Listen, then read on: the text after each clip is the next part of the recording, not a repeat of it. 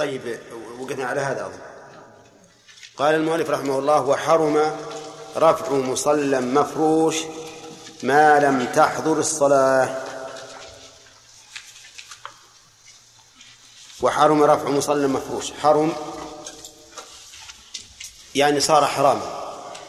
رفع مصلى مفروش المصلى ما يصلى عليه مثل السجادة. مفروش يعني في مكان. ما لم تحضر ما لم تحضر الصلاة. في الشرح في الشرح كلام ودي نقوله.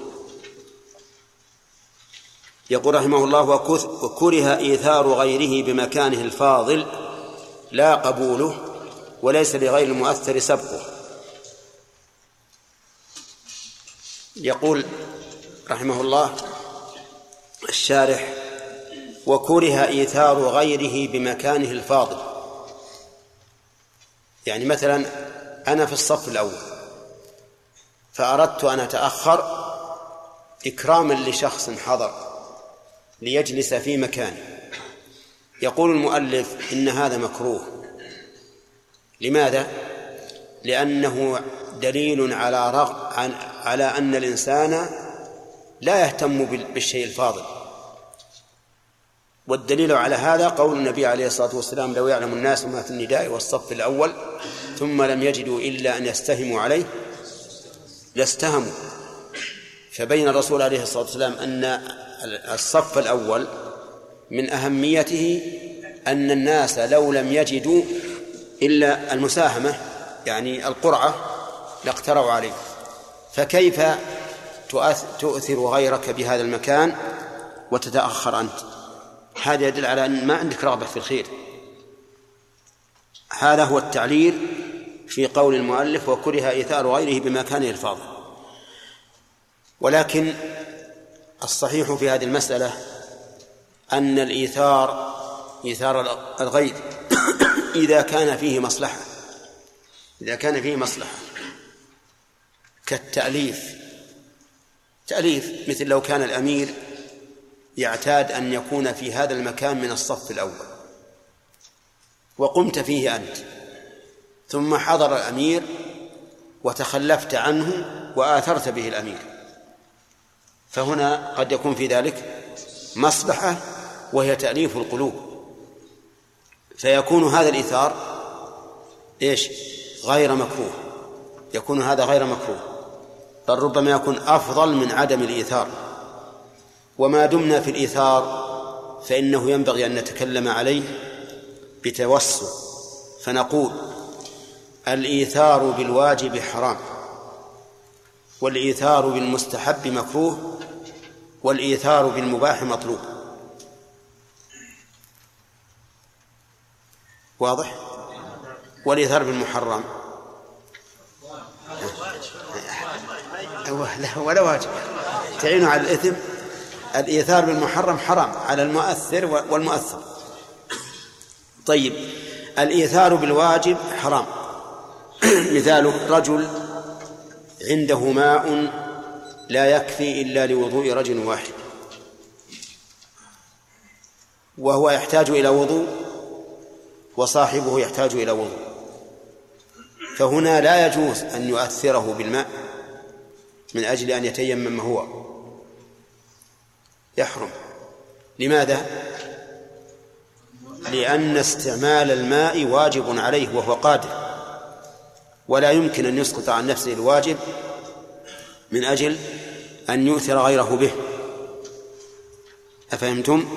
ومثال آخر لو كان شخص ليس عند في في مفازة ومعه صاحب له وأتاهم العدو وسلب ثيابهم ولم يبق إلا ثوب واحد.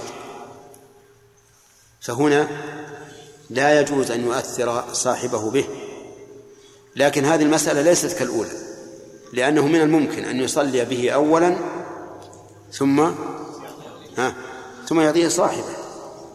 ولا تستغربوا هذه المسألة.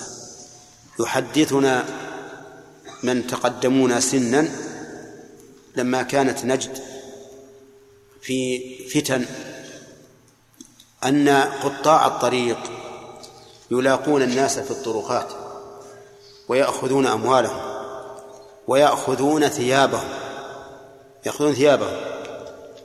وحتى أنه هنا في حول بلدنا هذه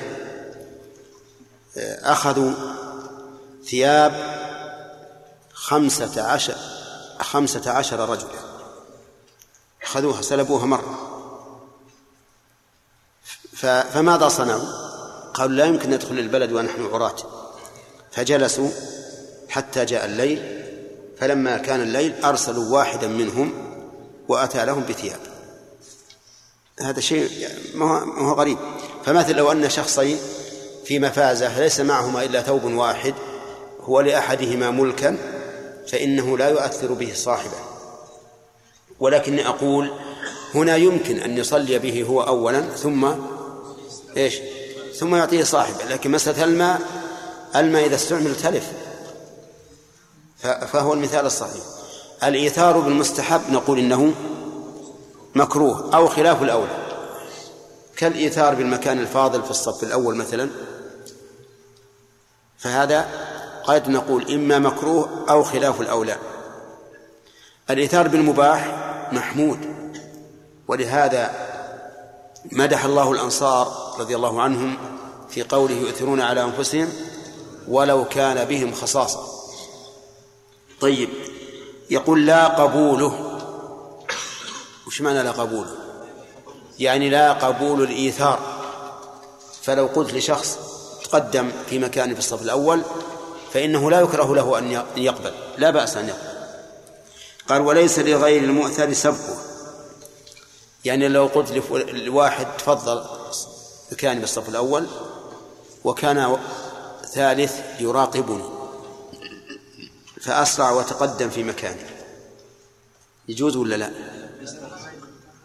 أنتم فاهمين الصورة زين؟ صورة فاهمة؟ ها؟ طيب. أنا مكاني في الصف الأول. فجاء رجل عزيز علي فقلت تقدم تأخرت عنه. في واحد غير اللي أنا اللي قلت له تقدم. رآني أقول لذاك تقدم فتقدم هو وجلس. نعم. ماذا تقولون؟ حرام عليه. لأن الأول إنما تنازل لهذا الشخص. نعم. وهذا وأشد من ما يفعله بعض الناس. إذا جاء والصف تام جذب واحدا من الصف. جذب واحد. فيتأخر هذا من أجل إيش؟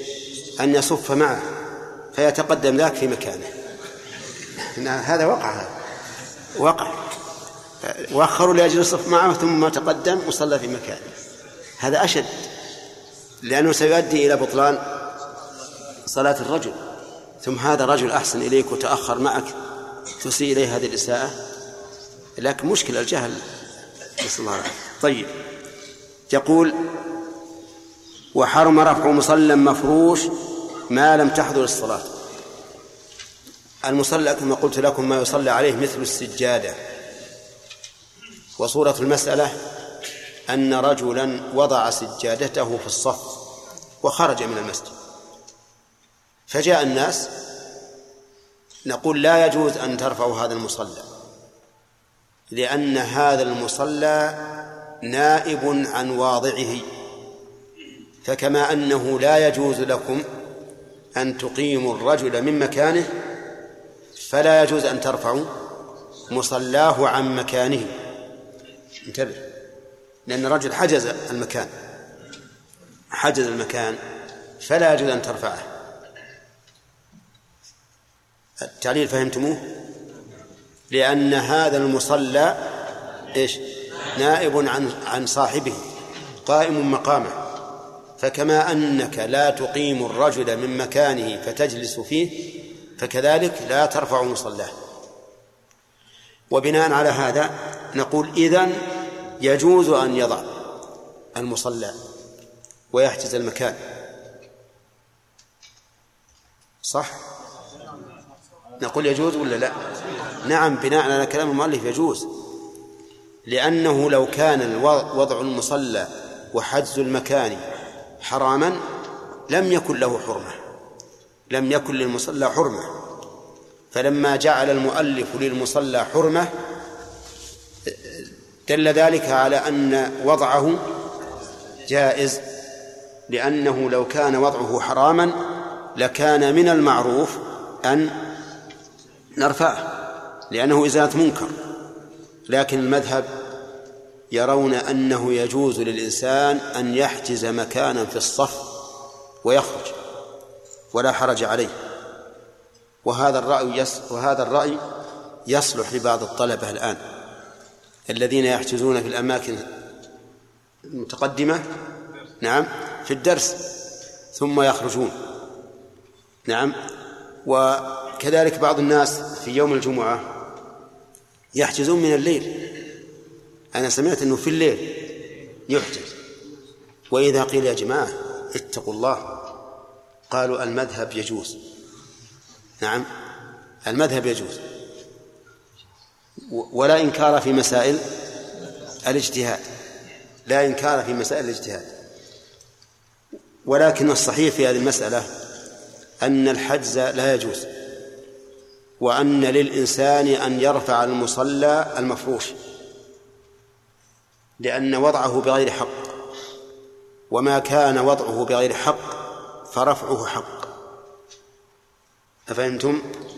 لكن لو خيفت المفسدة برفعه من عداوة أو بغضاء أو ما أشبه ذلك فدرء المفاسد أولى من جلب المصالح وإذا علم الله من نيتك أنه لولا هذا المصلى المفروش لكنت في مكانه فإن الله قد يثيبك ثواب المتقدمين.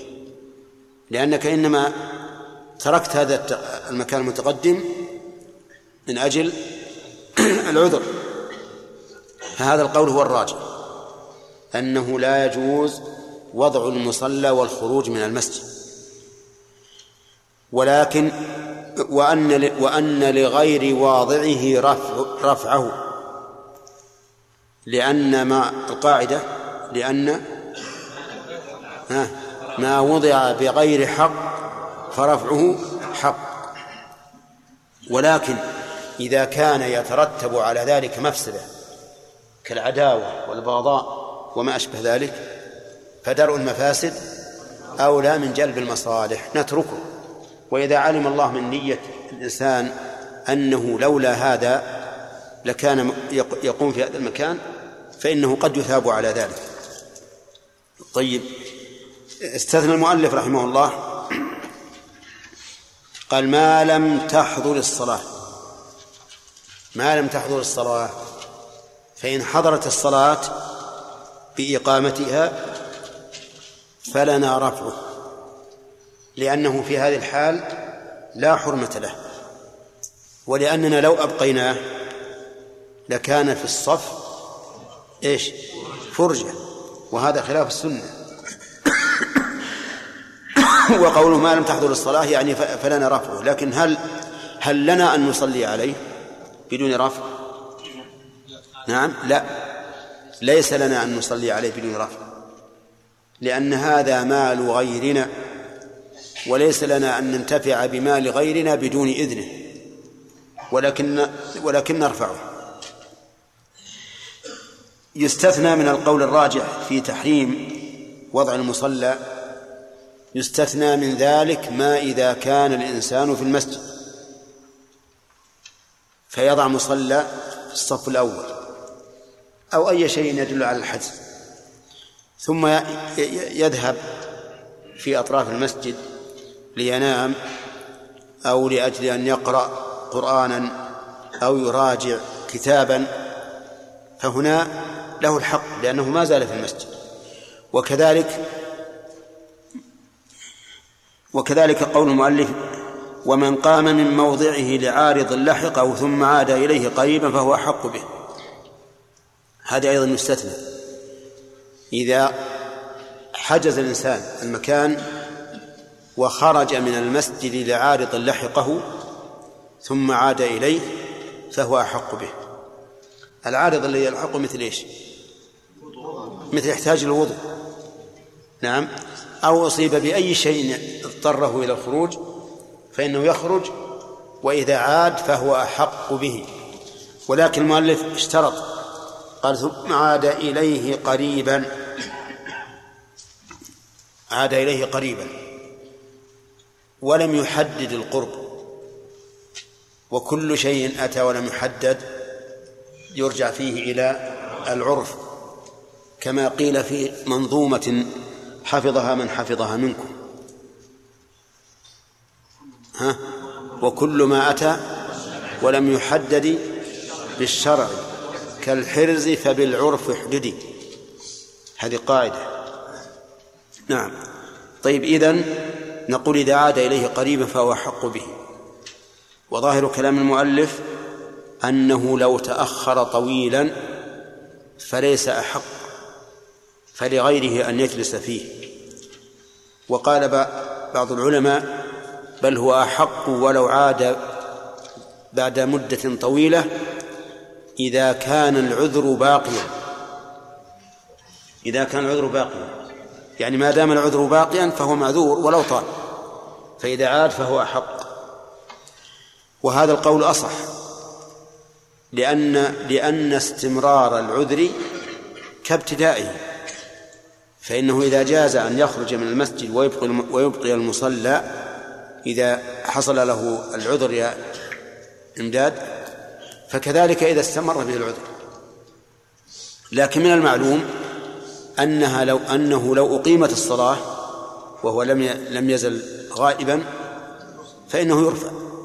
طيب.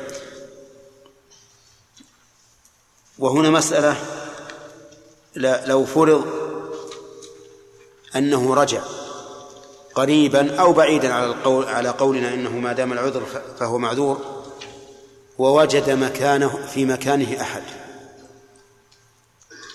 فقال قم. فقال لا أقوم. فقال قم. لا أقوم. وحصل نزاع.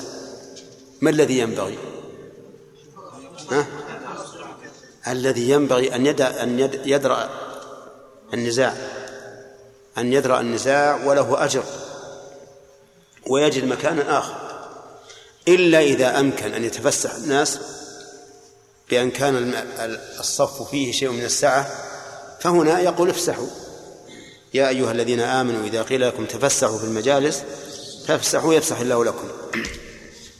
قال و ثم عاد إليه قريبا فهو أحق به الدليل عندي يقول لقوله صلى الله عليه وسلم من قام من مجلسه ثم رجع إليه فهو أحق به. رواه مسلم. رواه مسلم.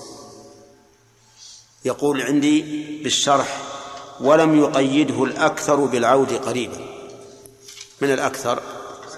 يعني أكثر الأصحاب أصحاب الإمام أحمد لم يقيدوه بالعود قريبا كما هو ظاهر الحديث.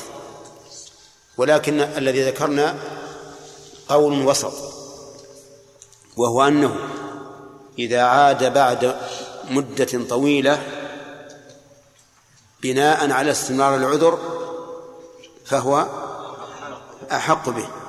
أما إن انتهى العذر ولكنه تهاون وجعل يتمطى ويذهب إلى فلان يزوره وإلى فلان يتقهوى عنده. نعم. ثم رجع فهذا ليس له حق. فيكون الذي قلناه قولا وسطا. بين القول بأنه أحق به مطلقا وبين القول بأنه أحق به إن عاد قريبا. ثم قال ومن دخل والإمام يخطب لم يجلس حتى يصلي ركعتين يوجز فيهما. نعم. من دخل والإمام يخطب. من هذه؟ شرطية. وجملة والإمام يخطب في موضع نصب على الحال. وقوله لم يجلس يعني في مكانه حتى يصلي ركعتين يوجز فيهما. لقول النبي صلى الله عليه وسلم إذا دخل أحدكم المسجد فلا يجلس حتى يصلي ركعتين. وهذا عام. ولأن النبي صلى الله عليه وسلم رأى رجلا دخل المسجد فجلس فقال أصليت؟ قال لا. قال قم فصل ركعتين وتجوز فيهما. ولقول النبي صلى الله عليه وسلم إذا جاء أحدكم يوم الجمعة وقد خرج الإمام فليصلي ركعتين وليتجوز فيهما. فالسنة في هذا ظاهرة. وقد استنبط بعض العلماء من هذا أن تحية المسجد واجبة ووجه الاستنباط أن استماع الخطبة واجب والاشتغال بالصلاة يوجب الانشغال عن عن استماع الخطبة. ولا يشتغل بشيء ولا يشتغل عن واجب إلا بواجب. لا يشتغل عن واجب إلا بواجب. وقد ذهب إلى هذا كثير من أهل العلم. وقالوا إن تحية المسجد واجبة ولا بد ولكن بعد التأمل في عدة وقائع تبين لنا أنها سنة مؤكدة وليست بواجبة ليست بواجبة. ويمكن الانفكاك عن القول بأنه ينشغل بأن يقال قد ينشغل وقد يسمع بعض الشيء وهو يصلي. والإنسان يسمع وهو يصلي ويفهم وهو يصلي. ولهذا كان الرسول صلى الله عليه وسلم يصلي بالناس فإذا سمع بكاء الصبي تجوز في صلاته. وهذا دليل على أن المصلي ليس إنشاغال انشغالا كاملا. فالذي يترجح عندي أخيرا أن سنة أن تحية المسجد سنة مؤكدة. وليست بواجبة. قال بعض العلماء تسن تحية المسجد لكل داخل مسجد إلا المسجد الحرام فإن تحيته الطواف. إلا المسجد الحرام فإن تحيته الطواف ولكن هذا ليس على إطلاقه. بل نقول إلا المسجد الحرام فإن تحيته الطواف لمن دخل ليطوف فإنه يستغني بالطواف عن الركعتين. أما من دخل ليصلي أو ليستمع إلى علم أو ليقرأ القرآن أو ما أشبه ذلك فإن المسجد الحرام كغيره من المساجد لعموم قول النبي عليه الصلاة والسلام إذا دخل أحدكم المسجد فلا يجلس حتى يصلي ركعتين. ولأنه عليه الصلاة والسلام لما دخل المسجد الحرام للعمرة وللحج لطواف الحج ولطواف العمرة لم يصلي ركعتين. فعليه ينبغي أن نفهم هذه المسألة التي أطلقها بعض العلماء. ما هي؟ أن المسجد الحرام تحيته الطواف. نقول هذا ليس على إطلاقه. بل تحيته الطواف لمن دخل ليطوف. هكذا تدل عليه السنة. طيب يقول ولا يجوز ولا يجوز الكلام والإمام يخطب إلا له أو لمن يكلمه لمصلحة. لا يجوز الكلام والإمام إذا قيل إذا قيل لا يجوز فهي عند العلماء بمعنى يحرم. بمعنى يحرم. وعلى هذا فالكلام والإمام يخطب حرام. وقول المؤلف والإمام يخطب جملة حالية كما سبق في قوله ومن دخل ومن دخل والإمام يخطب. يقول والإمام يخطب كيف؟ ولا يجوز الكلام والإمام يخطب. قوله والإمام يخطب التعبير الدقيق أن يقال والخطيب يخطب. لأنه قد يخطب غير الإمام. أليس كذلك؟ ربما يكون الإمام لا يجد الخطبة فيقوم بالخطبة واحد ويصلي آخر. وهذا هو وهذا هو مراد المؤلف رحمه الله. وقوله لا يجوز إذا قيل ما هو الدليل؟ قلنا الدليل على ذلك أن النبي صلى الله عليه وسلم قال فيما أخرجه الإمام أحمد من تكلم يوم الجمعة والإمام يخطب فهو كمثل الحمار يحمل أسفارا وهذا التشبيه للتقبيح والتنفير. ومن قال له أنصت فقد لغى. مع أن الذي يقول له أنصت ينهى عن عن منكر ومع ذلك يلغو. ومن لغى فلا جمعة له. ومعنى لا جمعة له أي لا ينال أجر الجمعة. وليس المعنى أن جمعته لا تصح بل هي صحيحة لكن الأجر الذي رتب عليها يحرم منه. وأجر الجمعة كما نعرف أشد أكثر من أجر بقية الصلوات. طيب إذن الدليل هو من تكلم يوم الجمعة ولم يخطب.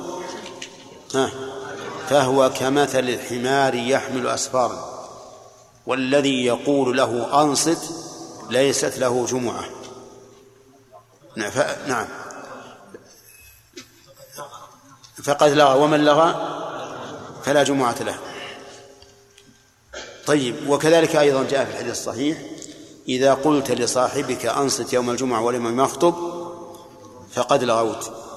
وأظن رواية أحمد ومن ومن قال له أنصت فليس له جمعة. ما هي فقد لغى لغى في حديث آخر. طيب. قال المؤلف إلا له أي للإمام أو لمن يكلمه لمصلحة.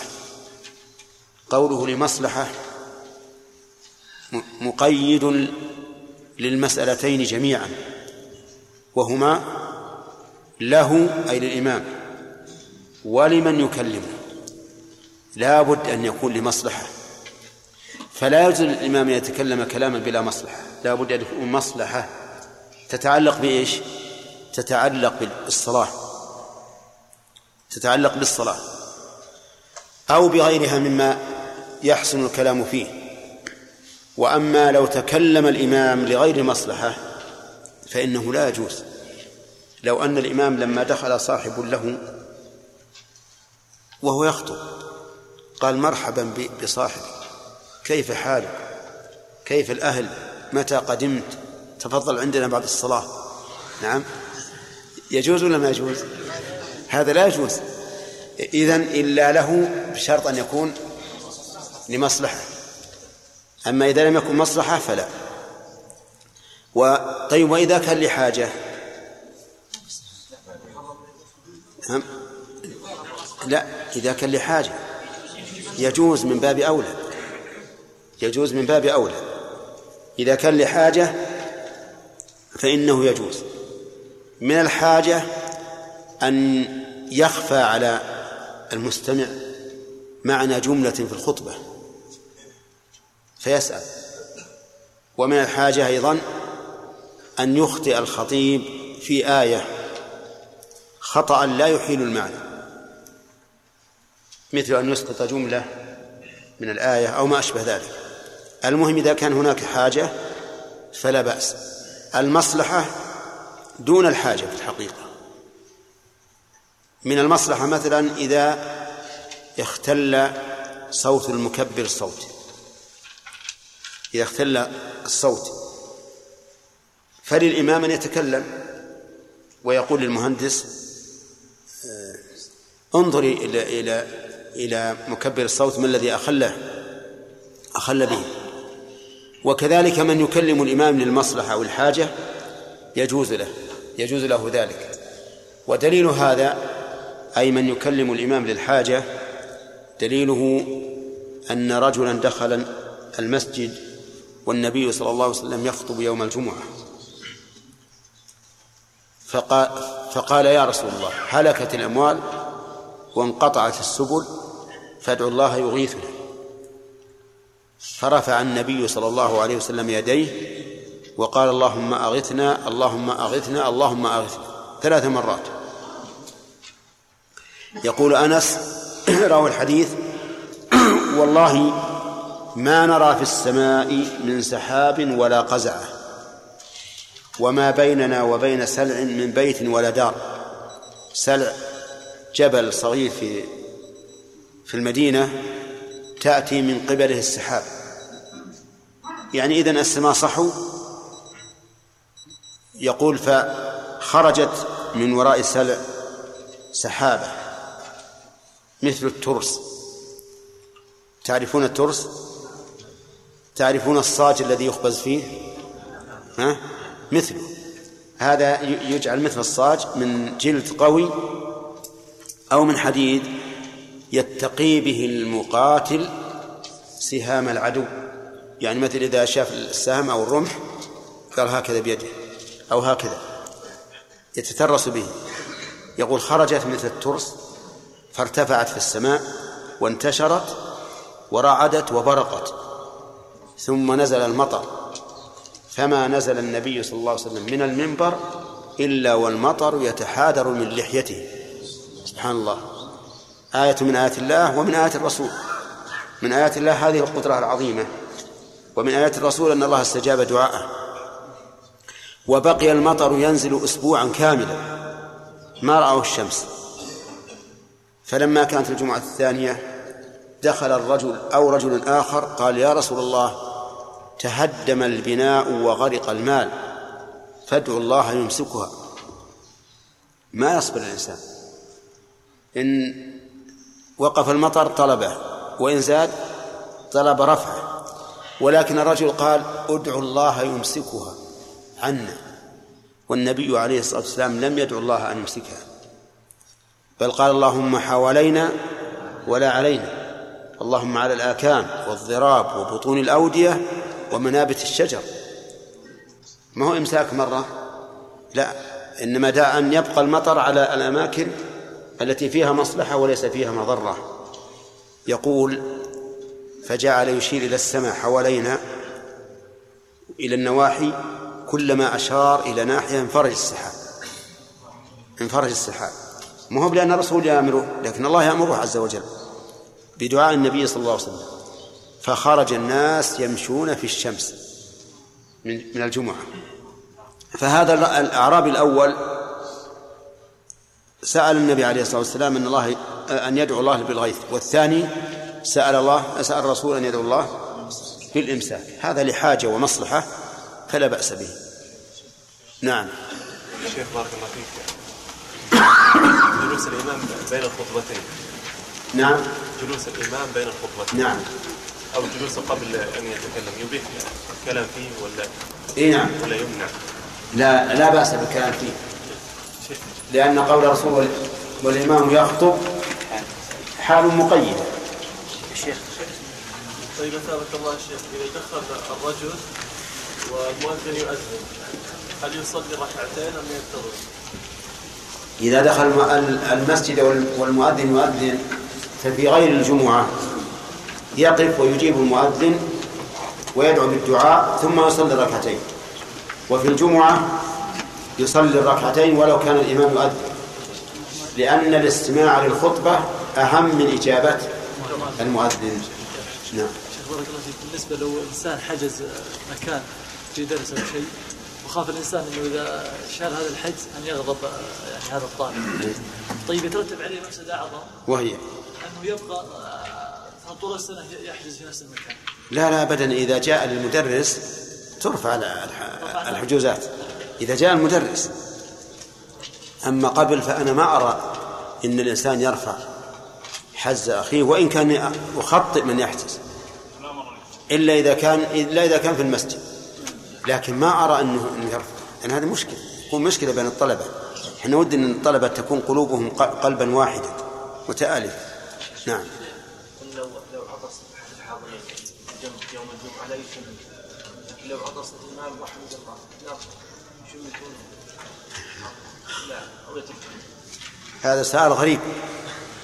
إذا عطس الإنسان المأموم يوم الجمعة فهو يحمد الله ولكن إذا إذا قلنا بجواز حمد الله فليكن خفية لكن ربما بعض الناس يكون معتادا أنه يجهر بالحمد وينسى. فلما عطس قال الحمد لله فسمعه من حوله. هل يشمته؟ لا ما يجوز يشمته. لكن سامي أورد سؤالا عجيبا. قال لو عطس الإمام حمد الله وهو عند الميكروفون سوف يسمعه؟ كل المسجد. وإذا قلنا بوجوب التشميت من كل سامع كما اختاره ابن القيم فمعنى ذلك أن نقول لأهل المسجد كلكم قولوا يرحمك الله. نعم. إيش يجوز ولا لا؟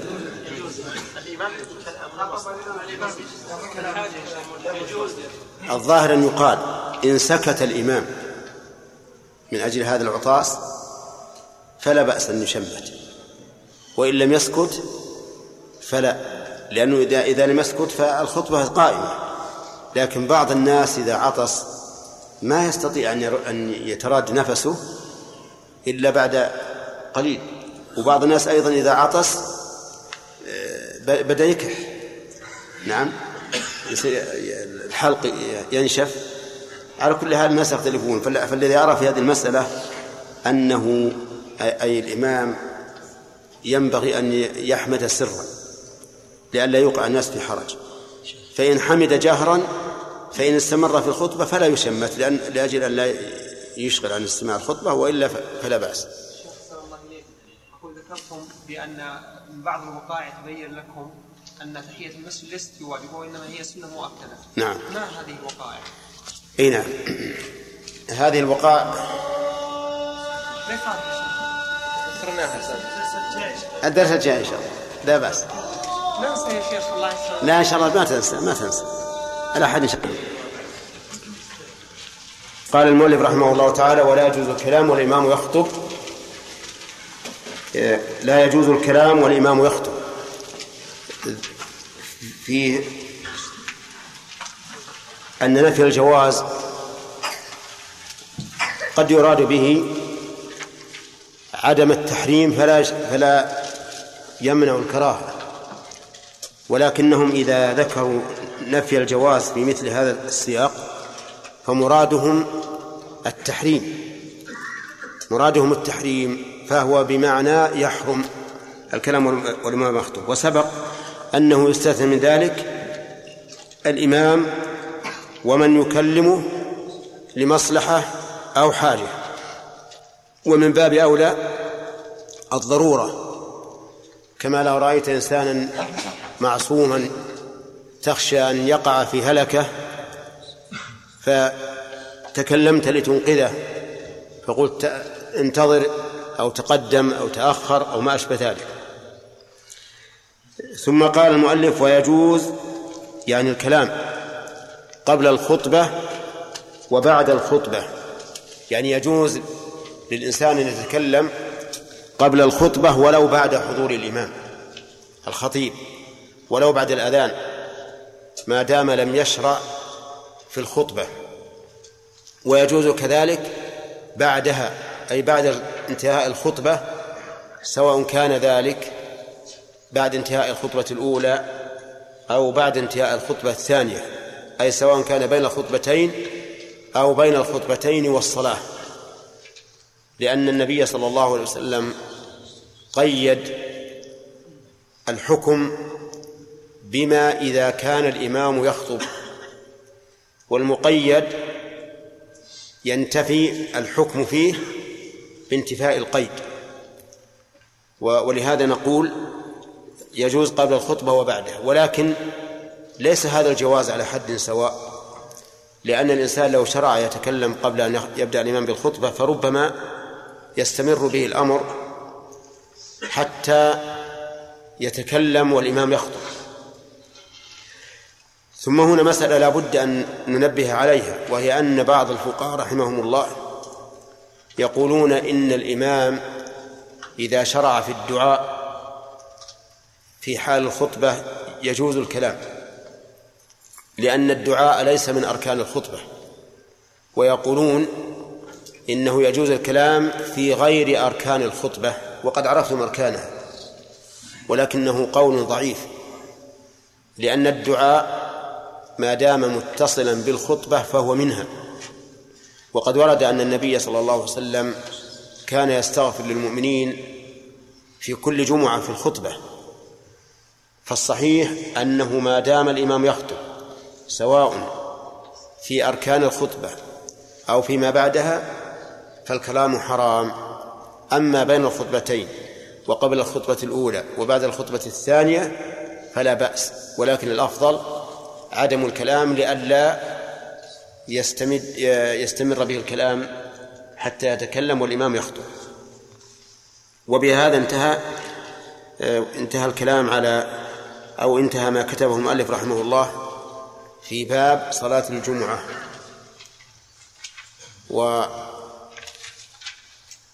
وحينئذ نرجع لنبحث ما سبق كما طلبتم فأولا هل صلاة الجمعة صلاة مستقلة أو هي نائبة عن الظهر؟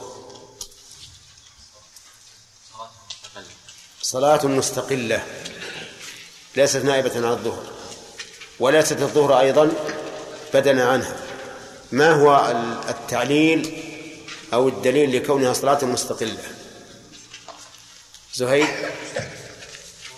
صلاة مستقلة أنها لا تجوز في وقت واحد خرجت عن وقتها لا يجوز نعم هذا واحد.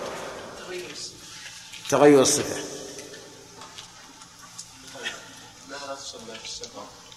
نعم أنها لا تشرع في الصف. خالد. يجب أن تقدمها خطبتين يجب أن يتقدمها خطبتان. لا تقضى إذا فاتت. لا تقضى إذا فاتت. نعم. لا يجمع ما بعدها إليها. نعم. هذا داخل في اختلاف الصفة. لابد من عدد مشروط الحضور. نعم. لا بد من عدم مشروع. لا بد من الجهر فيها لا. لا المشروع وليس واجبا. نعم. إيش؟ تصلى قبل الزواج. تصلى قبل الزواج نعم على خلاف في ذلك. إذا يمكن أن نكلف ببحث عنوانه الفروق بين الجمعة وغيرها والظهر. ممكن؟ طيب من يستعد؟ حضر المريض صلاة الجمعة. عبد المناع فصلى مع الإمام. فهل تسقط عنه؟ يعني تزيد عن الظهر؟ مريض حضر إلى إلى المسجد فصلى مع الإمام صلاة الجمعة. هل تجزئه عن الظهر؟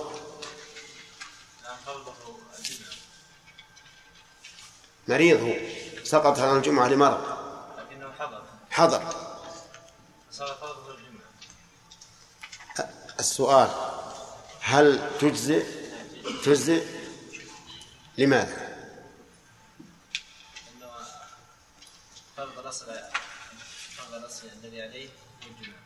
لأن فرضه الأصل الجمعة وسقط عنه لعذر.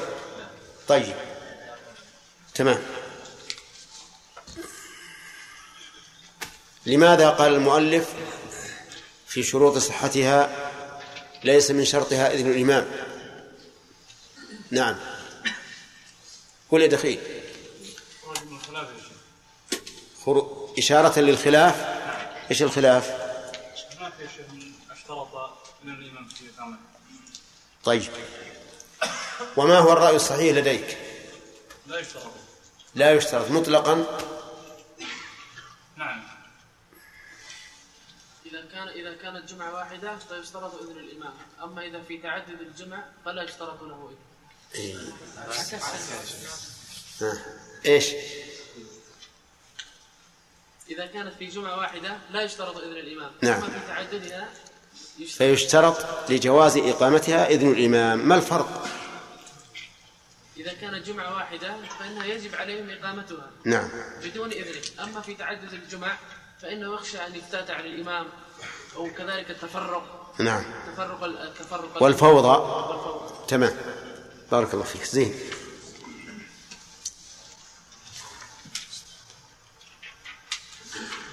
آه، خطب إمام وصلى إم...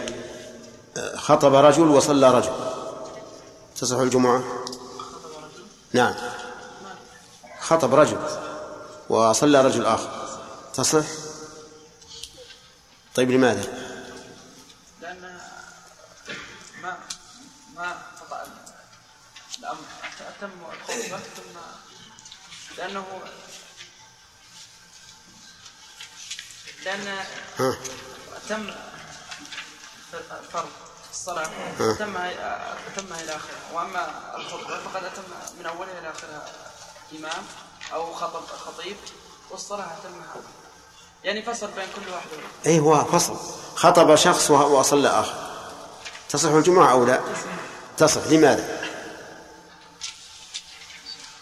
لأنه لا يشترط أن يتولاهما واحد كما قال المؤلف ولا يش- ولا يشترط أن يتولاهما من يتولى الصلاة. ما دام لا يشترط أن يتولاهما واحد معناه لو خطب واحد وصلى آخر ص- صح. طيب خطب واحد الخطبة الأولى وخطب ثان الخطبة الثانية وصلى ثالث ياسر يجوز أيضا أن كل منهما مستقل بذاته. إيه. يعني لا يشترط اتحاد الخطيب لا يشترط لا يشترط. ولا اتحاد الخطيب والإمام. نعم. إذا كان خطبتين أما إذا كانت خطبتين إيه؟ نعم لا يشترط. الجمعة خطبتان. ما يشترط. توافق يا خالد؟ إي نعم. يا شيخ. نعم. خطب الأولى واحد والثاني واحد وصلى الثالث. نعم. إن كان لعذر يا شيخ. لا غير عذر. بس خطب واحد وصار صوته غير جميل قال قم يا فلان. تلاعب هذا شيخ ها؟ هذا تلاعب يا شيخ. لا ما هو تلاعب حقيقة. شوف حدنا ودنا بواحد إلى خطب وإلى هي. إي نعم. كما نقول أن الأذان لا يجوز يعني لا يصلح أن يتولاه اثنين يعني في واحد يؤذن يعني بلا منتصف الأذان ثم يقطع ويتولى آخر. لأن هذه عباده شرعية. إذا تقول أنت لا تصح. لا يصح. لا تصح هو الأول هل تصح أو لا؟ لا تصح. لا تصح. بل الراجح قولكم لا تصح. أما نحن ما قلنا هذا. السماء الآن نقول تصح أو لا تصح. هو يقول لا تصح وقاسها على الأذان لا تصح يا شيخ. لا تصح. لأن عبادة لا يشترك فيها اثنين. نعم. بالنسبة للصلاة تصح أن يتولاها من لا يتولى الخطبة ولكن الخطبة على قول أنهما خطبة واحدة على ركن واحدا فإن تولى الخطبة الثانية آخر فلا تصح نعم. الدليل عليك تصح كلا الخطبتين والصلاه أي نعم. إحنا قلنا تصح. اللي اللي اللي ترددنا فيه الخطبة الواحدة إذا تولاها رجلان. فقلنا يمكن أن, أن إذا قسناها على الأذان لا تصح. وأما الخطبة الثانية فهي مستقلة. على كل حال تصح. الخطبتان والصلاة. طيب. آه، هل يجوز للإنسان أن يضع شيئا في مكان فاضل نعم نعم يجوز يجوز على كلام المؤلف. على كلام المؤلف نعم. آه، بشرط آه، ألا يخرج لا خل هذا قول ثاني. لا كلام المؤلف يجوز؟ نعم يجوز. يجوز. هل لأحد من الناس أن يرفع هذا الشيء؟ لا لا يجوز. لا يجوز أن يرفع. لأن وضعه جائز وما جاز وضعه؟ حرم إزالته. طيب. هل في قول ثاني نعم. لا يجوز لا يجوز إلا إذا كان سيخرج لا يجوز أن يضع مصلى مثلا إلا إذا كان في المسجد؟ نعم. أو خرج لعارض يزول قريبا.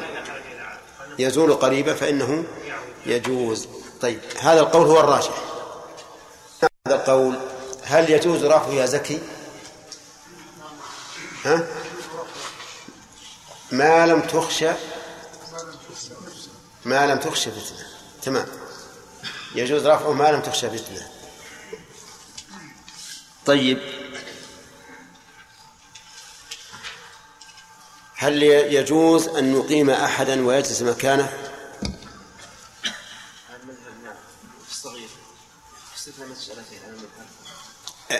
السؤال هل يجوز أو لا يجوز؟ المذهب. اي نعم. لا يجوز إلا في مسألتين لا يجوز إلا في مسألتين المسألة الأولى الصغير المسألة الثانية من قدم صاحب له ليحفظ منه الثالث؟ والثاني الثالث الثالث. المذهب. أي نعم. فيما إذا وضع مصلى مثلا لا ما أقام. مسألة الصغير. أي نعم. من قدم صاحب صاحبا له. مسألة الإيثار لا الإيثار ما هو. ما أقامه. إذا جلس الموضع. هذا من كل إذا إذا إذا يعني أقام الأمير مثلا أو دخل. لا هذا إيثار وقاله ولا- وليس إياه. ليس ما هو قول أول. ما- ما بعد سنة الخلاف. نعم. شيخ. إيه. شيخ هل يجلس أحد في مكانه بدون اذن؟ لا. إذا كان معروف مثلا له مكان معروف تدريس. يقول العلماء أو الإمام. المذهب أو الإمام. يستثنون ثلاث مسائل. الإمام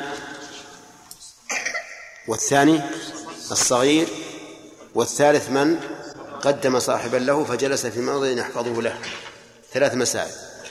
الإمام اشتراط أيضا. أي الإمام إمام- المصلين. اشترطنا أن لا يجد مكانا بدون أي ترى أنا الظاهر غلطت نعم. هذه مسألة التخطي مسألة التخطي. إذن الصغير ومن قدم صاحبا له. طيب. نعم. لا هذا رفع المصلى. طيب. القول الثاني. والثاني يستثنى مسألة واحدة. وهي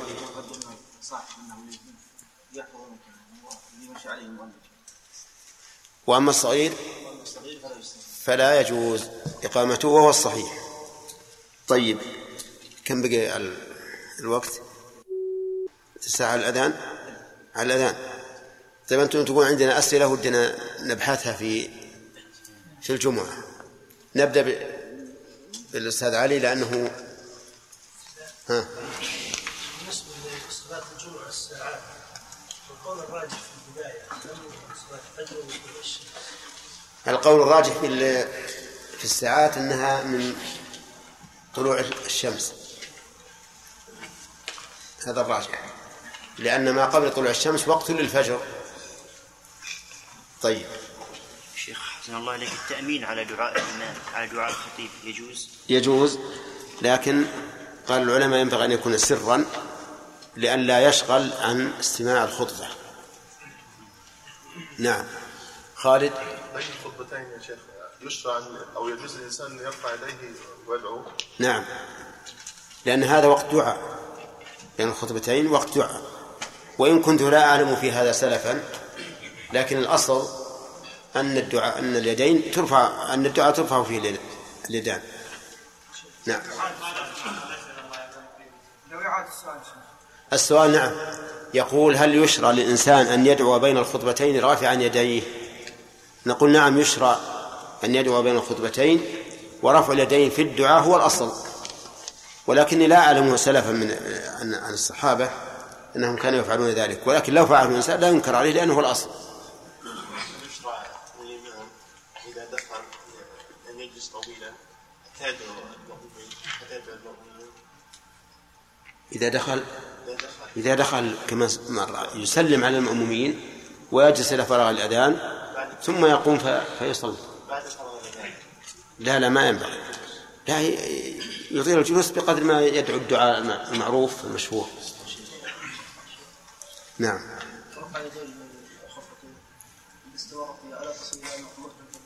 ها؟ رفع اليدين بين الخطبتين؟ إذا ما نستطيع أن نقول إنه من البدع. لأن لأن لدينا أصل وهو أن هذه الساعة ترجى فيها الإجابة. هذا متفق عليه. والأصل في في الدعاء استحباب رفع اليدين. وكونه لم ينقل لا يدل لا يدل على عدم الوجود. صحيح أنه يوجب شكا ولكن ما دام الث- ال- الأصل ثابت فإنه لا يشترط أن نعلم بأن السلف عملوا به.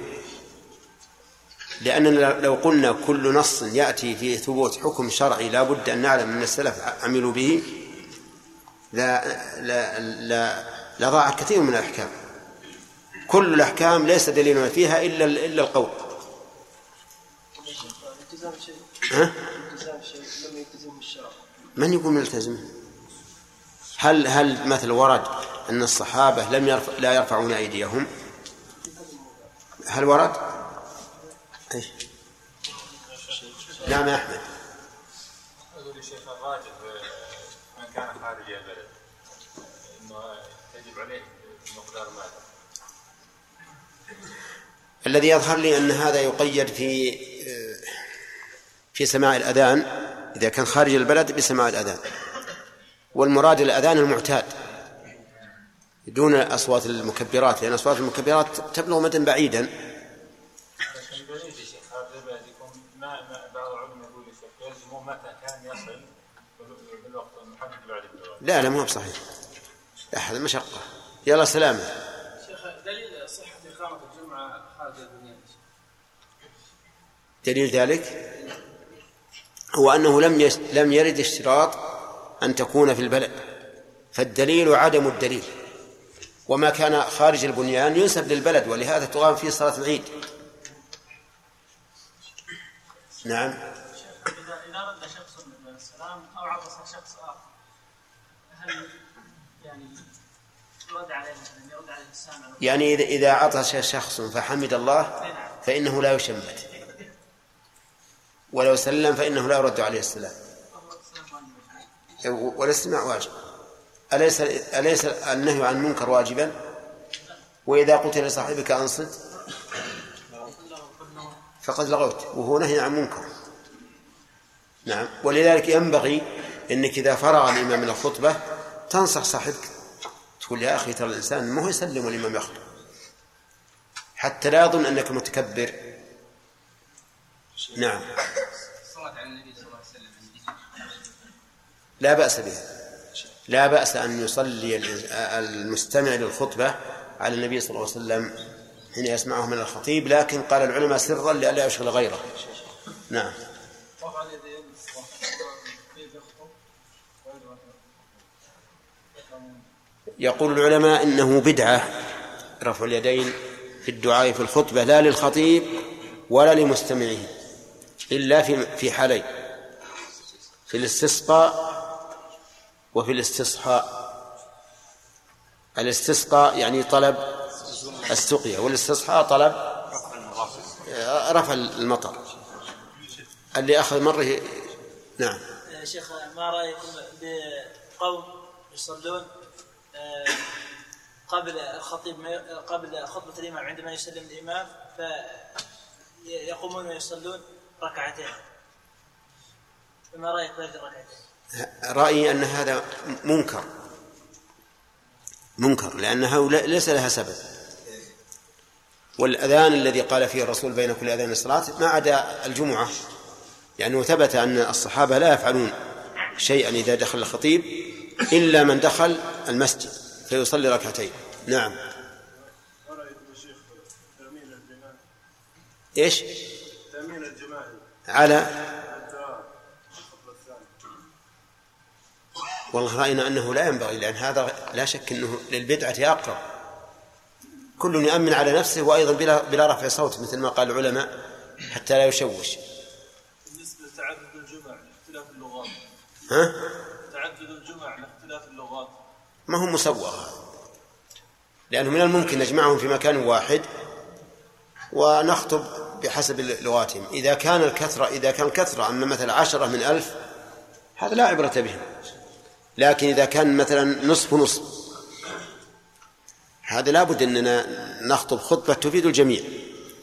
نعم. في جماعة. أي نعم. صلوا بدون الخطبة. يعني تأخر الإمام. وصلوا ركعتين بدون خطبة. ما رأيك في من ضحى بشاة ليس لها رقبة؟ ها؟ قطعت رقبتها هذه لا تجزي. لا تجزي لا بد أن يعيدها ظهرا. الآن قل لهم جزاك الله خير. إذا وافقتهم قل لا بد أن يعيدها ظهرا. لأن صلاة يوم الجمعة هذه على خلاف ما أمر الله به ورسوله فتكون مردودة. من عمل عملا ليس عليه أمرنا فهو رد. آخر واحد. يلا اللي حرك مثلا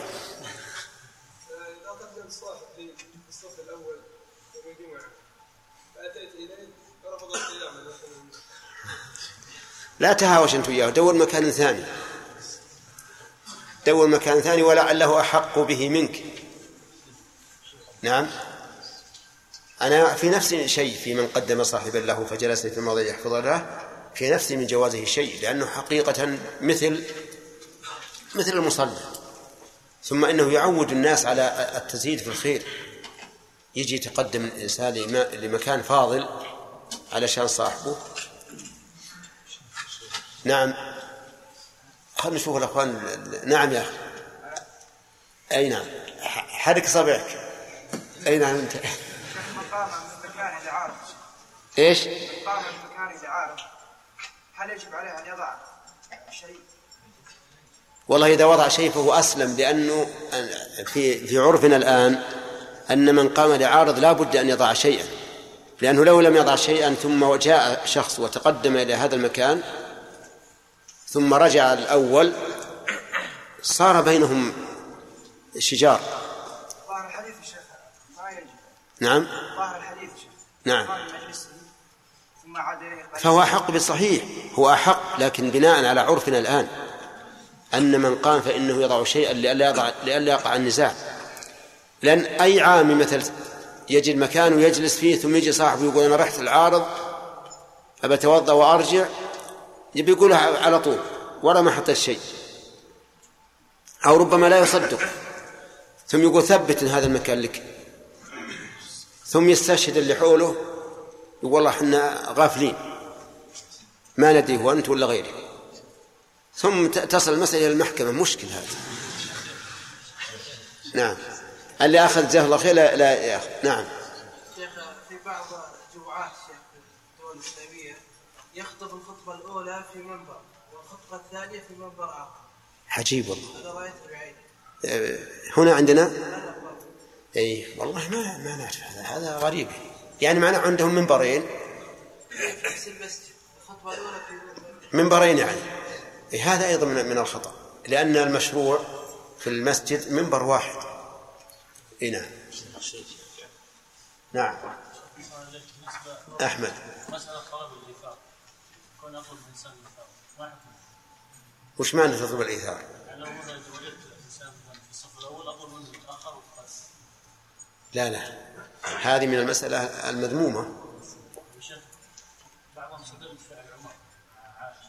ماذا؟ لا لا. فرق بين هذا وهذا. المسألة الدنو من من الرسول عليه الصلاة والسلام في القبر ما هو مثل الإيثار بالمكان الفاضل في المسجد. والنبي يقول لو لم يجدوا إلا أن يستهموا عليه لاستهموا ثم إن عائشة رضي الله عنها أو يعني كانت تعرف أن الرسول دائما يقول آه، خرجت أنا وع- وأبو بكر وعمر ورجعت أنا وأبو بكر وعمر. تعرف أنهما مصطحبان دائما مع الرسول عليه الصلاة والسلام.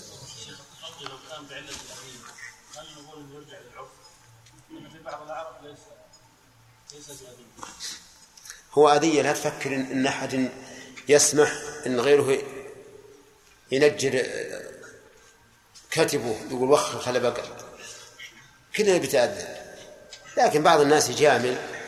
نعم لو أنه استأذن مثلا قال جزاكم الله خير افسحوا ودي أتقدم للفرجة وبهدوء. هذا ربما نقول إن شاء الله لا بأس به.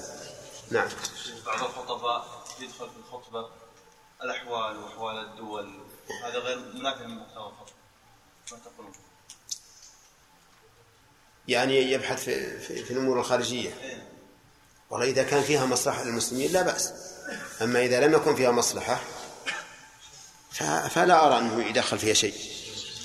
لأن بعض الناس يعني في الخطب بعض الناس في الخطب يت- يتكلم بخطب حماسية لا تفيد شيئا. إنما تفيد بلبلة أفكار الشباب والنزاع فيما بينهم. وليش كذا وليش كذا. نعم؟ ولن- ولنضرب مثلا في مسألة مؤتمر الكلام الذي يعقد في, في هذه الأيام في مدريد.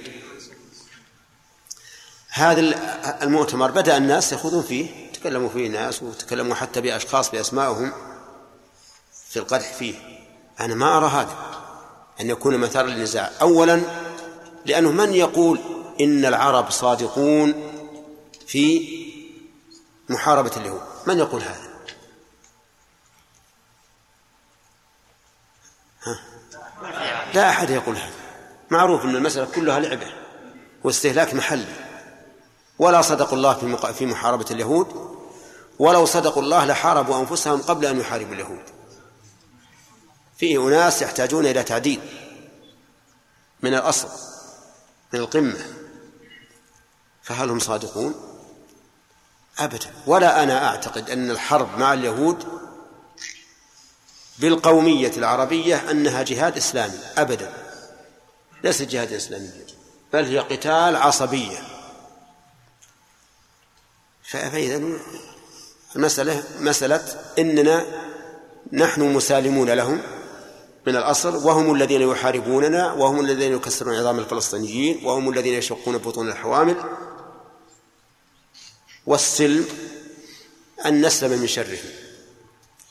لكن أخطر شيء في هذا هو أنه لو حصل تبادل كما يقولون تبادل دبلوماسي وثقافي واقتصادي هذا هو الخطر حينئذ يكمن الخطر وينظر لمدى عقل أو عقول هؤلاء العرب هل سيمكنون من هذا أو لا يمكنون. هذا هو الخطر.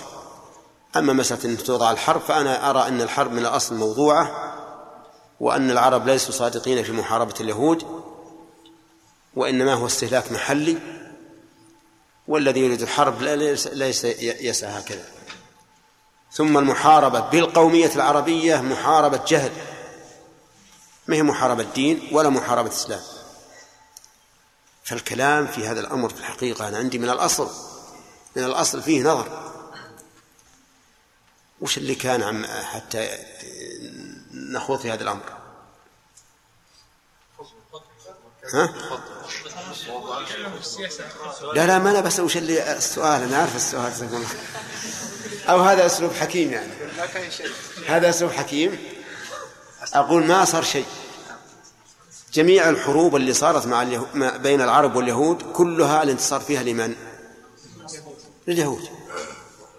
الانتصار فيها لليهود. هذا هو الواقع. لذلك أنا أقول إن كوننا نثير هذه المسألة ونحتك في أفكارنا فيها بين الشباب والكهول والشيوخ فيها نظر ثم الآن لو أن السعودية عارضت أكبر معارضة وعلماء السعودية عارضوا أكبر معارضة في هذا السلام وقال الفلسطينيون لا نحن نريد السلام هل ينفع هذا؟ ها؟ ما ينفع ولهذا ألقيت هذه المسألة في مجلس كبير من مجالس السعودية وقيل إنه مهما عملنا ما ما, نفيد. لأن المعني بهذا هم الفلسطينيون. وإذا قالوا نريد السلم وش وش عليكم منه؟ أنتم جالسين على كراسي دوارة وعلى كنابات الواحد يغص فيها إلى بطنه. نعم ولا عندكم شيء. أما حنا شبابنا ونسائنا تكسر يديهم وتبقر بطونهم حنا نبي فكونا. ما حد يقدر يقول له. ما حد يقدر. لكن الاندفاع والحماس والحمد لله أنه يوجد هذا في شبابنا. قد يؤدي بالإنسان إلى إلى عدم بعد النظر. ولا أعتقد أن هناك معركة حقيقية تكون بين اليهود والمسلمين ويضمن فيها النصر إلا ما أشار إليه النبي عليه الصلاة والسلام. أن يقاتل المسلمون اليهود بالإسلام.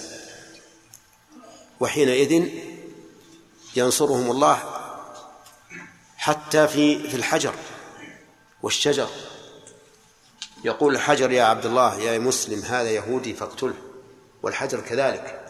إلا الغرقد لأنه من أشجار اليهود. فالحاصل أني أقول الكلام في هذا وتحميس الشباب وإلهاؤهم في هذا أنا لا أراه من السياسة الحكيمة. لا أراه من السياسة الحكيمة. أما ما أما ما دعت أما ما دعت المصلحة إليه من بيان أحوال العالم الكافر الذي يريد للمسلمين الشر ويسعى له بكل وسيلة و وأما ما دعت إليه الضرورة من حقن العداوة التامة للكفار من اليهود والنصارى والشيوعيين وغيرها فهذا أمر لا بد منه. ولا يمكن أن تذوب مسألة الولاء والبراء بل يجب أن نعتقد أن كل كافر فهو عدو لنا ولو كان من العرب. هو عدو لنا مهما كان. لأن الله يقول والذين كفروا بعضهم أولياء بعض. إلا تفعلوه يعني إلا تسيروا على هذا المنهج. وتعرف أن الكفار بعضهم أولياء بعض تكون فتنة في الأرض وفساد كبير. لأنكم إذا لم تعتقدوا هذا الاعتقاد فمعناه أنكم اتخذتم الكفار أولياء وحينئذ تكون الفتنة والفساد الكبير هذا هو الذي يجب أن نحرص عليه. أن نحرص عليه دائما.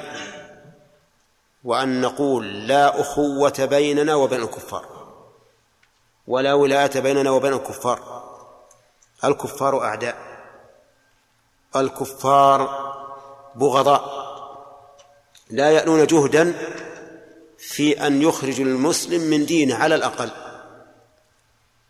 يعني نحن سمعنا عن بعض كبرائهم أنهم يقولون لا يمكن أن تخرج المسلم إلى إلى دين اليهودية والنصرانية لكن يكفيكم أن تشككوا المسلم في دينه.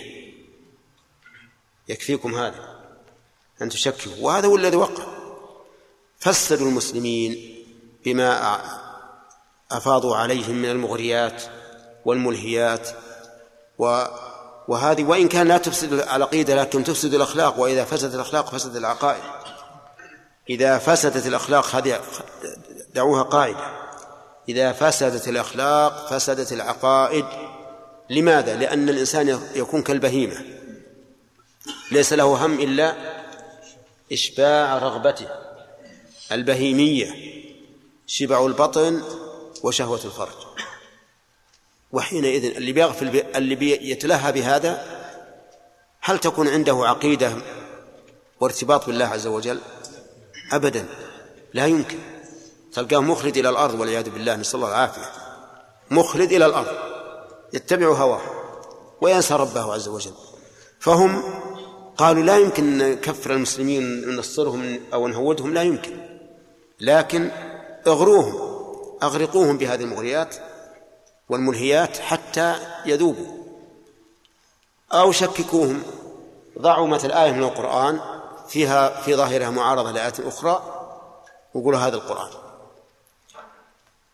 أو ائتوا بأشياء من أفعال الرسول صلى الله عليه وسلم التي أباحها الله له وفرضها له وشككوه هذا نبيكم ما همه الأزواج؟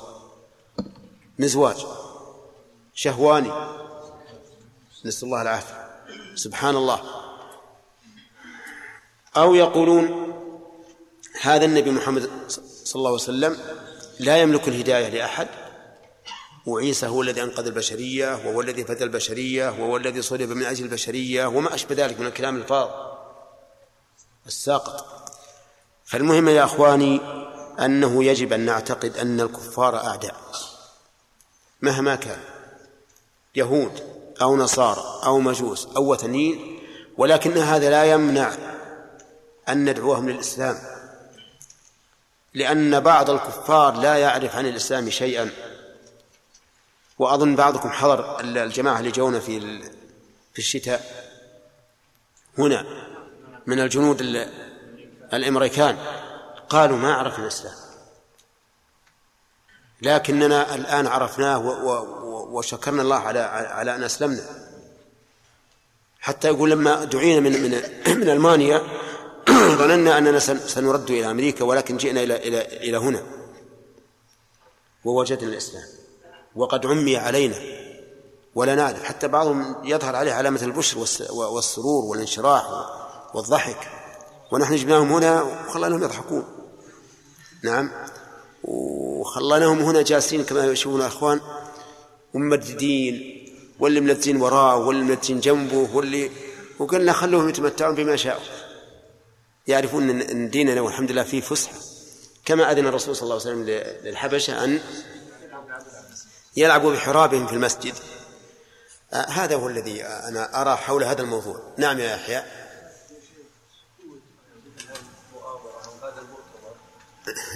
فأنا أنه إصرار يا شيخ لولاة الأمور أن يسيروا قدما في موافقة غيرهم بد من توضيح الأمر للرأي العام شوف، لا. كلها لا شريك ويختار الشرين كوننا نوافقهم. نوقع على وجود أي نعم. نعم. لا شوف ما هم مو بيدينا يا أخي يا يا أخي يحيى اسمك نعم. يا أخي يحيى. مو هو بيدينا ولا الصلح مع الكفار على سبيل الإطلاق. هو معناه إسقاط الجهاد في سبيل الله. لكن الأمر ليس بأيدينا. وبعض وبعض, العلماء اشتبه عليهم الأمر في أن الرسول صالح اليهود أول ما قدم المدينة بدون شرط وبدون قيد. صلحا مطلقا. ولكن أنا ال- الذي استدل بهذا ليس حاضرا عندي حتى يمكن اخذ معه وارد لكن ظني أن هناك فرقا بين شخص يقدم إلى بلد الكفار ويصالحهم. لا، المدينة كانت فيها كثير من اليهود ثلاث قبائل من اليهود. ويصالحهم على أنه على ما جرى عليه الصلح. وبين انسان هو في بلد والكفار في بلد آخر. الرحمن الرحيم عندنا مناقشة ولا؟ ولا درس جديد ها؟ إي نعم. السؤال عن مصلى العيد هل هو يلزم أي المسجد أو لا؟ مكيف. هو مثل غيره. يلا رح رحوا حطوا على 91 ونص. أقول بارك الله فيك ال- العلماء مختلفون في مصلى العيد هل هو مسجد أو لا والصحيح أنه مسجد كما هو المذهب وكما يدل عليه قول عليه الصلاة والسلام آه، حين أمر الحيض أن يعتزلن المصلى لأن المحرم على الحائض هو المسجد. جديد ولا مناقشة؟ طيب سم بالله بسم الله الرحمن الرحيم قال المؤلف رحمه الله تعالى باب صلاة العيدين وهي فرض كفاية إذا تركها أهل بلد قاتلهم الإمام ووقتها كصلاة الضحى وآخره الزوال فإن لم يعلم بالعيد إلا يعلم. فإن لم. يعلم. فإن لم يعلم بالعيد إلا بعده صلوا من الغد وتسن في صح وتسن في صحراء وتقديم صلاة الأضحى وعكسه الفطر وأكله قبلها وعكسه في الأضحى إن ضحى بسم الله الرحمن الرحيم. قال المؤلف رحمه الله تعالى باب صلاة العيدين. صلاة العيدين تثنية. وقوله صلاة العيدين هل هذه الإضافة من باب إضافة الشيء إلى سببه أو إضافة الشيء إلى وقته؟ نقول هي من باب إضافة الشيء إلى وقته وإلى سببه. فهذه الصلاة سببها العيدان. وهي أيضا لا تصلى إلا في العيدين. والعيدين تثنية عيد وهما عيد الأضحى وعيد الفطر وكلاهما يقعان في مناسبة شرعية. أما عيد الفطر ففي مناسبة انقضاء المسلمين من صوم رمضان. وأما الأضحى فمناسبته اختتام العشر عشر ذي الحجة التي قال عنها رسول الله صلى الله صلى الله عليه وسلم ما من أيام العمل الصالح فيهن أحب إلى الله من هذه الأيام العشر. قالوا ولا الجهاد في سبيل الله؟ قال ولا الجهاد في سبيل الله إلا رجل خرج بنفسه وماله ولم يرجع من ذلك بشيء. فالمناسبات فالمنا فالمناسبة لهذين العيدين مناسبة شرعية. هناك عيد ثالث وهو ختام الأسبوع وهو يوم الجمعة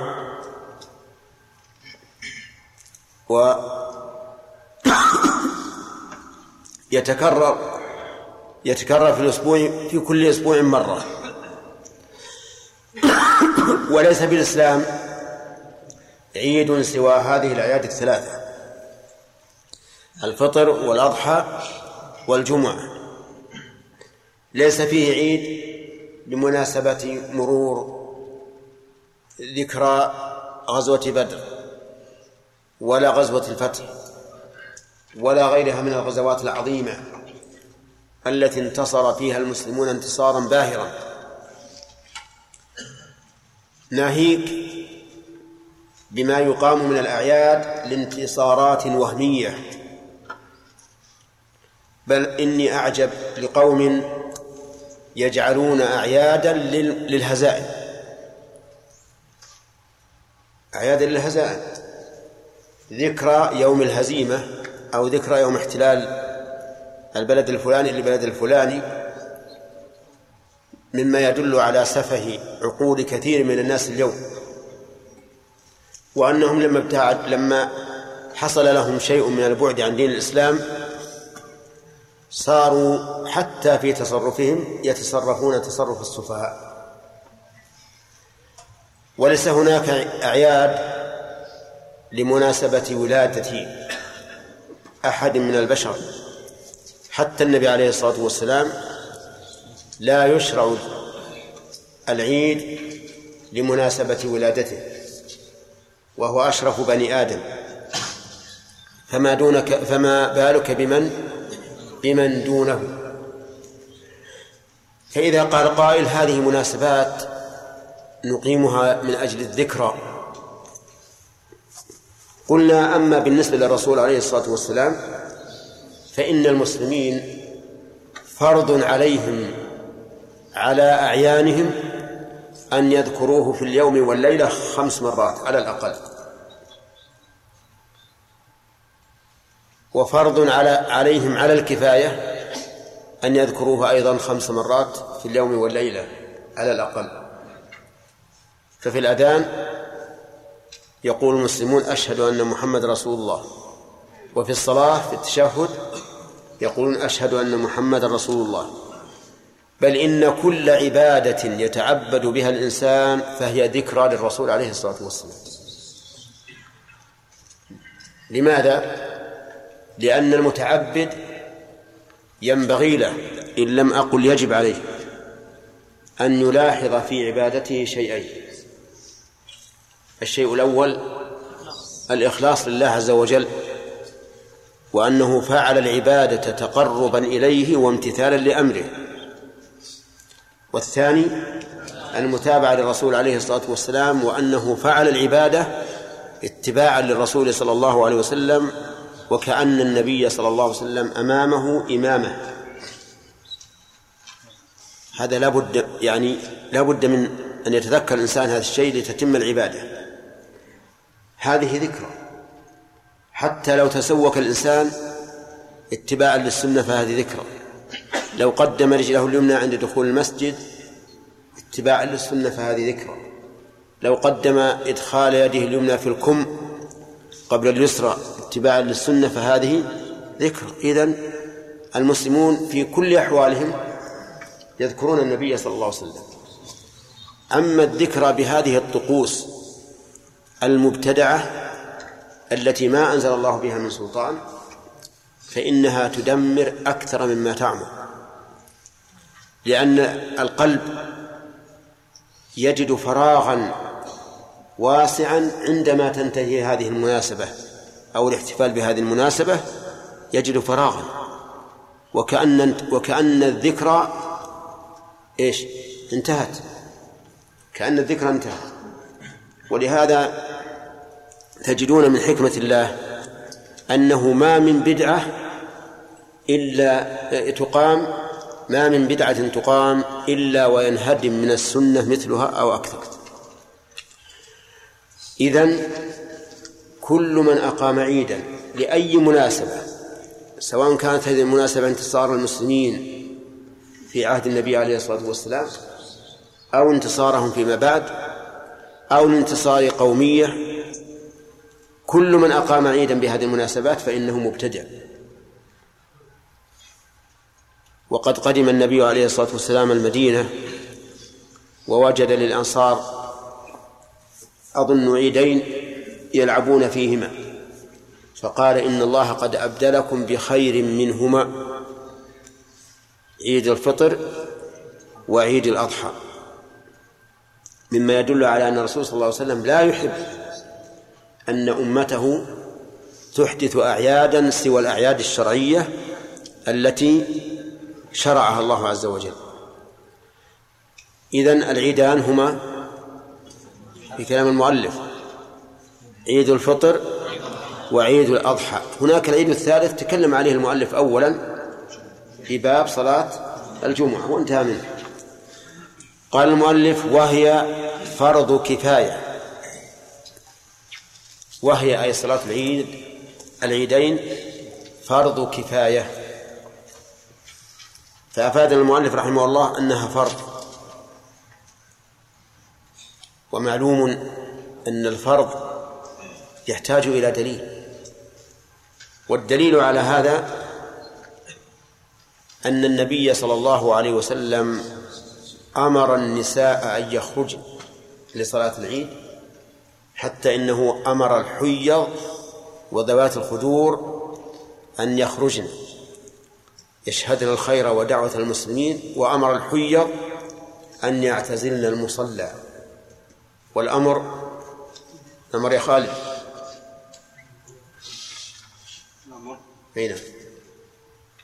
فرض كفاية الأمر فرض كفاية كيف؟ أين ذهبت؟ نعم.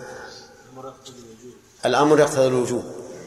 وإذا كان النبي صلى الله عليه وسلم أمر النساء فالرجال من باب أولى لأن الأصل في النساء أنهن لسن من أهل الاجتماع. ولهذا لا تشرع لهن صلاة الجماعة في المساجد.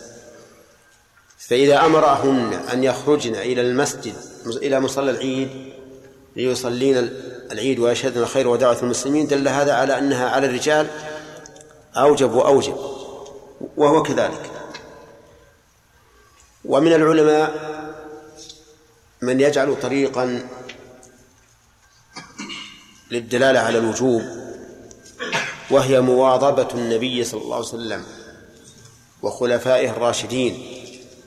على العمل الظاهر فيقولون إن مواظبة النبي صلى الله عليه وسلم على هذا العمل الظاهر وعدم تخلفه عنه يدل على تأكده ووجوبه. وإن كان هذا فيه نظر لأن الأصل في المداومة على الشيء إذا لم يكن فيه أمر الأصل الاستحباب. ومن العلماء من قال من استدل للوجوب بأنهما من شعائر الدين الظاهرة. وشعائر الدين الظاهرة فرض كالأذان. فالأذان والإقامة من فروض الكفاية لأنهما من شعائر الدين الظاهرة المعلنة. ولكن أصح طريق للاستدلال على وجوب صلاة العيدين هو إيش؟ الطريق الأول. أمر النبي صلى الله عليه وسلم بذلك ولكن مواظبته على هذا وكونها من شعائر الدين الظاهرة تؤيد هذا الشيء. وقول المؤلف فرض كفاية فرض الكفاية يقول العلماء هو ما قصد بالذات بقطع النظر عن الفاعل. قصد بالذات أي قصد هذا الفعل بقطع النظر عن الفاعل. وعلى هذا فيكون فرض كفاية مطلوبا من المجموع لا من الجميع. مطلوبا من المجموع يعني مجموع الناس يلزمهم أن يقوموا بفرض الكفاية. لا من الجميع. فيلزم كل واحد بعينه. إذا إذا كان فرض كفاية فإذا قام بهما من يكفي سقط عن الباقي. سقط عن الباقي. فلو أقام صلاة العيد أربعون رجلا فإن بقية أهل البلد لا تلزمهم صلاة العيد. عرفتم؟ هذا معنى كونها فرض كفاية. القول الثالث في المسألة أنها ليست فرضا بل هي سنة. واستدل هؤلاء لقولهم بأن النبي صلى الله عليه وسلم قال للأعرابي حين علمه فرائض الإسلام ومنها الصلوات الخمس فقال الأعرابي هل علي غيرها؟ قال لا إلا أن تتطوع. وهذا عام. هل علي غيرها؟ فإن جميع فإن كل صلاة تغاير الصلوات الخمس داخلة في هذا. وقد قال الرسول صلى الله عليه وسلم لا إنها ليست واجبة إلا أن تتطوع يعني إلا أن تفعلها على سبيل التطوع. وهذا مذهب مالك والشافعي أنها سنة وليست بواجبة. وذهب بعض أهل العلم إلى أنها أي صلاة العيدين فرض عين على كل واحد وأنه يجب على جميع المسلمين أن يصلوا صلاة العيد. ومن تخلف فهو آثم. وإلى هذا ذهب أبو حنيفة واختاره شيخ الإسلام ابن تيمية رحمه الله. واستدل هؤلاء بأن النبي صلى الله عليه وسلم أمر النساء حتى الحيض وذوات الخدور أن يخرجن إلى المصلى يشهدن الخير ودعوة المسلمين.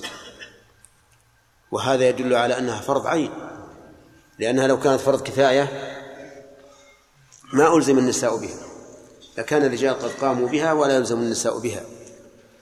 وهذا عندي أقرب الأقوال أنها فرض عين وأن من تخلف عنها فهو آثم. وعلى هذا يكون في المسألة ثلاث أقوال. أنها سنة أنها فرض كفاية أنها فرض عين. وهذا الأخير هو الراجح.